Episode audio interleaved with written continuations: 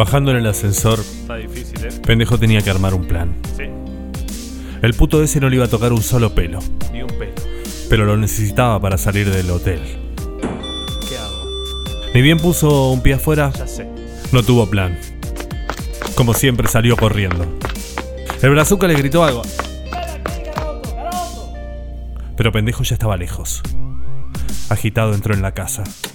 Se enjuagó la boca La concha de su madre. y se comió un chocolate para sacarse el gusto del brasilero. Me tengo que ir. Ya no estaba a salvo. Lo iban a buscar. Run away, run away, see the great picture, no seas mamón and don't be chingón.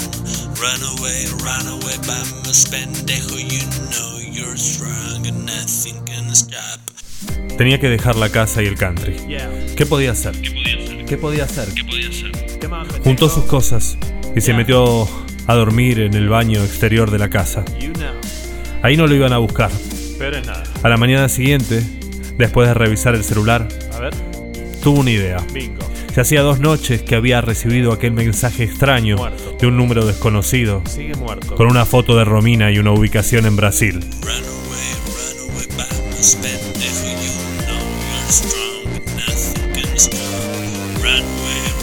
Vamos